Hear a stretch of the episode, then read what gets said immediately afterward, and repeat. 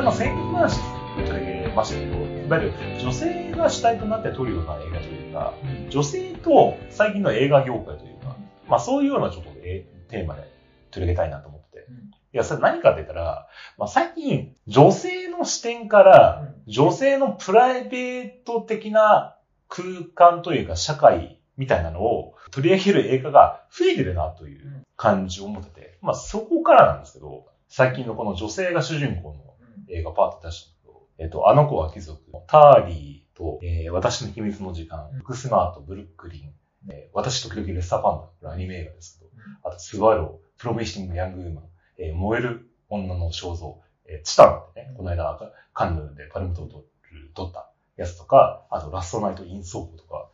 結構あって、結構ね、最近多いなって、その女性が主人公で女性的なテーマを取り上げた映画が最近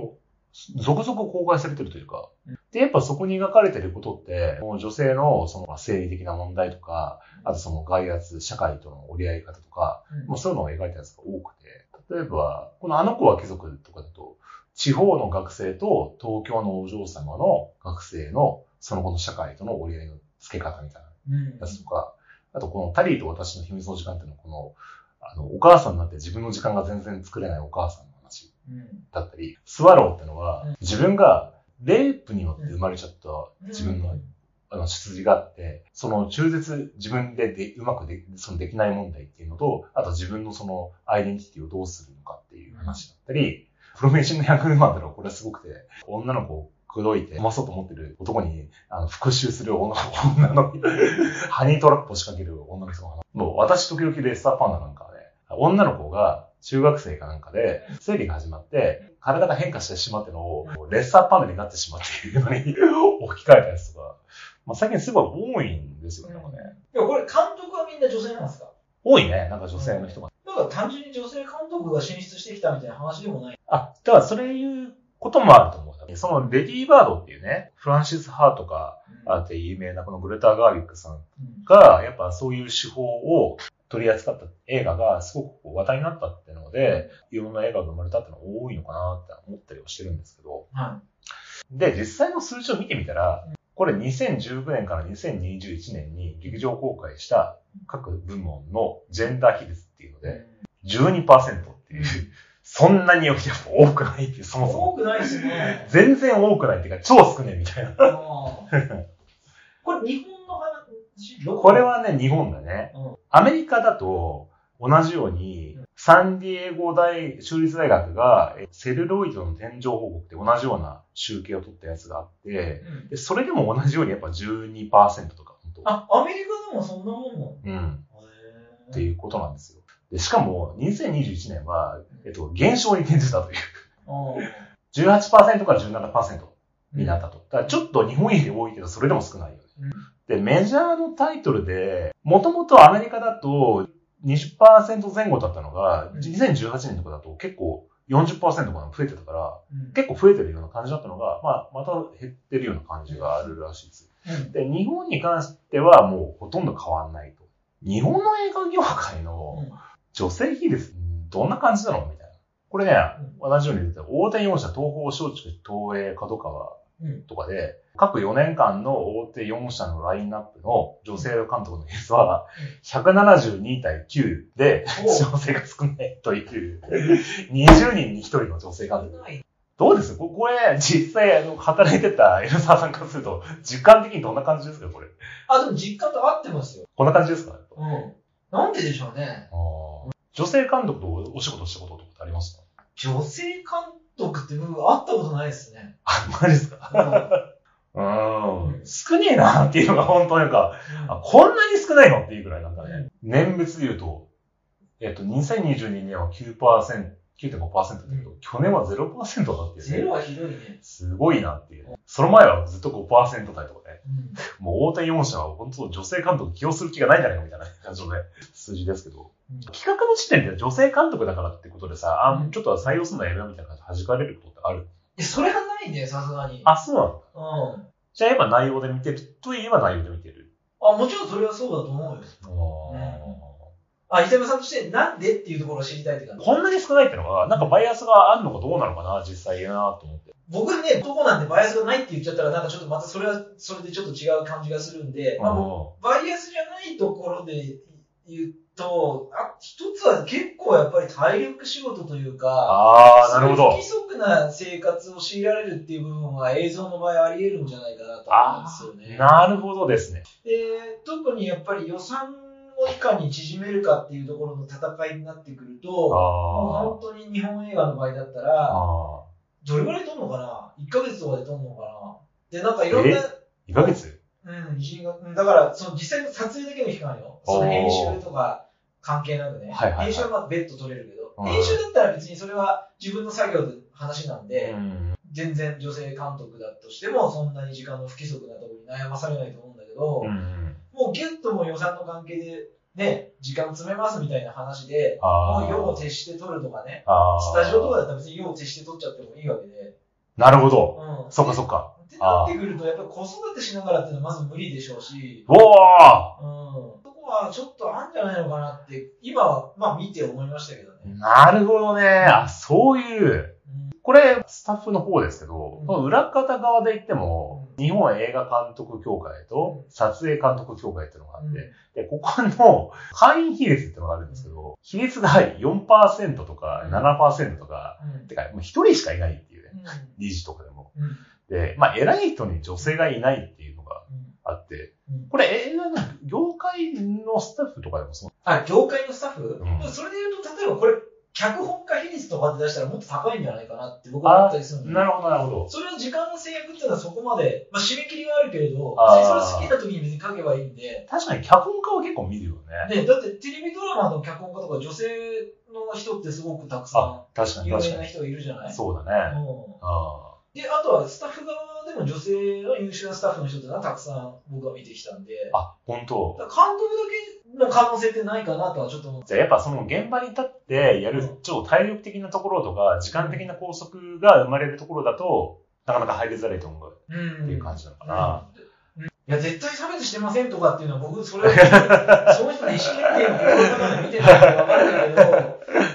ただやっぱりそういうところってでかくないかなって。お金の話ってのがあったんだけど、うん、これあくまでアメリカの話だけどね。であるのは、そのギャラティーが結構格差があるよって話があって、これね、有名な話で、これ、ゲティー家の身代金事件っていうね、アメリカでは映画界では有名な話があるんですけど、ゲティー家の身代金っていうね、あの、リドリー・スコット監督が撮った映画があって、で、これの主役っていうのは、ミシェル・ウィリアムズっていうね、まあ、アカデミー賞を取ってるん確かね、の有名な13位で、この人が主役で、サブの相手役として、マーク・ウォールバーグがいたんですけど、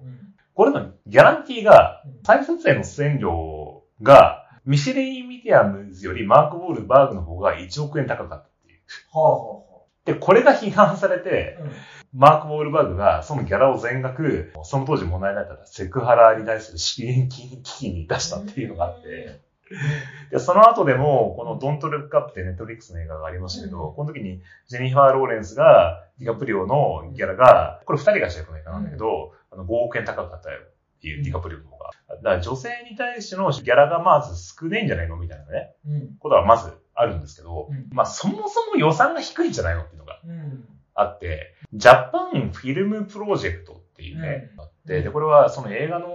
現場を変えようみたいな非営利団体みたいならしいんですけど、うん、そこでクラウドファンディングやってて、そのジェンダー格差とか労働環境を改善したいっていうのでお金を集めてるんだけど、土監督の人が、まあ、多分結婚してて子供がいてっていうので、この人のあのリアルななんかインタビューというか、なんかそれは載ってて、時間的拘束とお金的な面から子育てしながらやるのは無理だと。結局その若手とかで若い女の子とかが入ってきて、すごいこう、熱を持って育てるんだけど、生活ができないから、これ以上映画の現場が続けられない。あの、せっかく育てたのに、やめてしまうというか、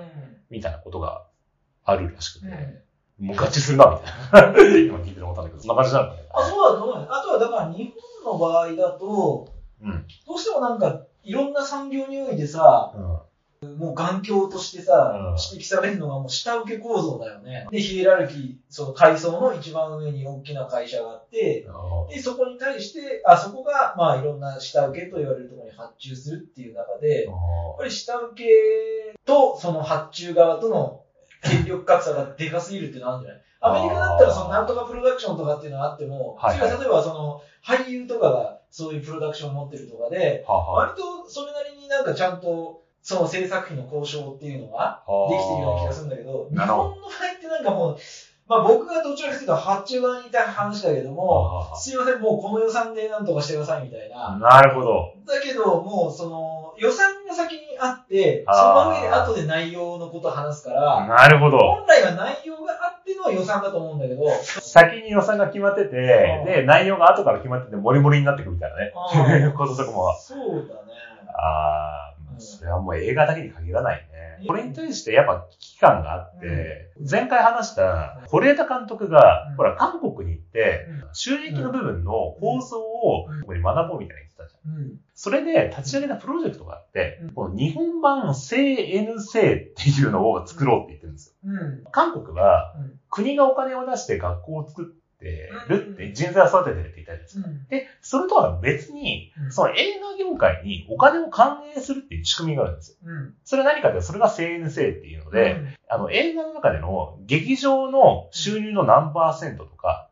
あと公共放送の何パーセント、ビデオの何パーセントみたいなのを、その自動徴収して、で、お金をプールして、それを制作者とか、あの、いろんな、あの、出すところに、あの、分配するっていう仕組みが、これは、日本以外の映画業界は、大体どこでもあるらしいんです。へえ、そうなんだ。で、これが各国の支援の表なんですけど、うん、まあ、フランスが一番多くて、うん、まあ、こういう予算だけで、つまり国に頼らないで、うん、その民間だけでもうすでにこれ900億円集まってると、うん。で、これが毎年こういう運用されてるらしいんですよね。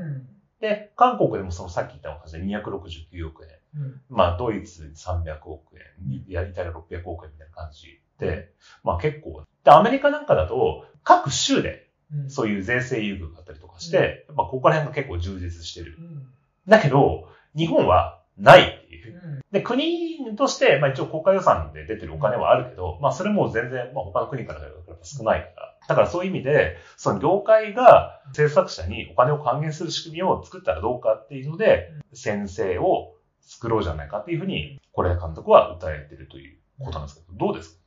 これやりましょうって言っても、よく韓国はその、なんか国家権力でもないところが、これ徴収しますってみんなビデオとか放送局とか、劇場が賛同したね。うん、ね。だから、つまり、それがあるからこそ、うん、ほら、今、この間、ネットフリックスの韓国コンテンツが強いって話をしてる、うん、制作者がそれで暮らしていけて、そこにそれに対して夢があるって思ったら、あの、業界自体がもっともっと盛り上がる。構造として、ここにさ、是枝監督がアクションフォーシネマっていうこの先生を求める会なんかに図を出してるんだけど、うん、そこでプールされたお金が産業として他のところに還元することで、それが結果的に業界全体自体をお金の流通を回らせることになりますよっていう。うん、で、それに多分韓国は賛同したってことなんじゃないかな。そうだね。韓国がどううまくいったのかっていう、その構造は、でも知っといた方がいい気がしますけどね。うん、各劇場だの、ビデオ会社だのが、いや、収益削られるだけでしょって話になっちゃう気がする。あ、初めに話した時にね。うん。だからまあ本当、だからこの仕組みというか、全体のその理解を促進させるためにまさにこれを作ってると思うんだけど、うん、一番のそのターゲットは大手4社だと思うんだよね。うん。だからそこにまず理解を求めてっていうところが、まああると思うんだけど。うん。要はお金がないし、時間的にも働けないから、あの優秀な女性スタッフが、あの結婚的歴に去っていく。うん。ここで繋がってるから、うん、れた監督なんか言うみたいにね、できたらまあいいんじゃないかなとはね。うん、結構アメリカで40代の女性俳優の人たちが頑張ってるっていう話があって、リンゴとポラロイド、プロデューサーとして名前を当ててたのがケイト・ブラシェット。たちじゃないですか。で、ケイト・ブラシェットは、カンヌで審査委員長を務めていて、で、その審査委員長、カンヌの、あの、審査員が、もう、男性がほとんどだったっていうのを結構批判したりしているんだけど、うん、まあそれ以外にもそのリース・ウィザースプーンとかが自分で制作会社を作って、あとのゴーンガールとかをヒットさせたりとか、あとシャーリーズ・セロンなんかはね、自分でさっき言ったほら、プロダクションっていうか、制作会社を作って、で、その保険金を自分で支払うことですごいアクション映画作ってるっていうトム・クルーズと同じ手法をやってるって言いましたけど、つまりこれなんでかって言ったら、40代になると、女性の俳優が仕事がなくなるっていう問題があるんですよ。うん、男性の映画のヒロインから外れるからね。うん、っていうので、セカンドキャリアとして女性の俳優たちがそういうような感じをやってっていうのはあると。なるほど。うん。今回のやつもそうなんだけど、まあ、30代超えた俳優の人が、もうそのセイント・フランシスっていう映画を企画して、うん、あの、そういうふうに話題にさせるっていうのは、うん、まあ結構アメリカは結構頑張ってるなっていう。なるほど。ね。うん、日本でだと、まあ、そんなにまだ、なんか聞く話ではないけどさ。昔だったらなんか、その俳優が自分で映画プロダクションを持つとかね、そういう話は、一部のなんか俳優さんでそういう人出てこないよね。ああ。なんだろうね。そうだ、ね。やっぱギャラの額が小さいから、プロダクション作るのがね。だからもう、なんかブワーンって入ってきたら、まあ、活心みたいな、なんか映画作るぜみたいな感じのさ、なんかさ、やっちゃうのかいみたいな感じのさ、感じ石原プロダクションみたいな。感じだと思うんだけど。ねまあ、あとか、なんか日本の場合、あとその映画プロダクション作って、ビジネス的にちょっとね、失敗してるっていうイメージがちょっと大きすぎるのかもしれないけどね。だからこの間ほら、井筒監督がさ、うん、日本映画の映画人は自分で金集めすぎだってなんか言ってたじゃん。自分で金集めすぎ映画作るときに持ち出しが多いっていう。あそうじゃなくて、あの、ハリウッドみたいに誰かから金が借りてこいよみたいな、そのなんか、あの、余ってる金をなんか、もらってこいみたいな、そういうプロデューサーの手腕というか、うん、まあ、そこら辺の上手いやつをもっといるべきだみたいなね。うん、その余り金を映画に使うみたいな、なんかこう、言ってたけどね。なんだろう、今、日本の中でそういうのになんかお金出す会社とかって、減ってってんじゃない？どうなの、ね、で昔のそのなんか俳優とかの、まあ、谷町というかスポンサーみたいな企業っていうのは、うん、本当にスポンサーなんだよ。ああ。別にそれで、ね、利益を得ようというか、もう全然もう出したお金はもうそのまま。あ まあ、損失まで言わないけど、まあ、出した金って感じなんだけど。ゾゾのあの、社長の前澤さんとか出してくれる。ああ、そうそうそう。出してほしいよね、だからね。うん、そういうタイプのなんか人っていうか会社っていうの今あんの？だ多分さ、だからそこら辺がなかなかこう薄くて、まあ日本経済自体がそもそもずっと長い不況にいるからっていうのもまああると思うんだけど、だからこそ、まあ、今回の激怒じゃないけど、この映画がこけたら、次がねえと思うから、だからこう、いろんなモリモリのこの、なんか幕の内弁当みたいな さ、映画になってしまって、なかなかこう、ね、映画が研ぎ澄まされないみたいな こともあるのかもしれないし、こう、ほんと爆地感がある確かにね。ルーさんがね、この映画を進めてくれたことで、その女性とね、映画業界というのがちょっと気づかされたと思います。はい。はい。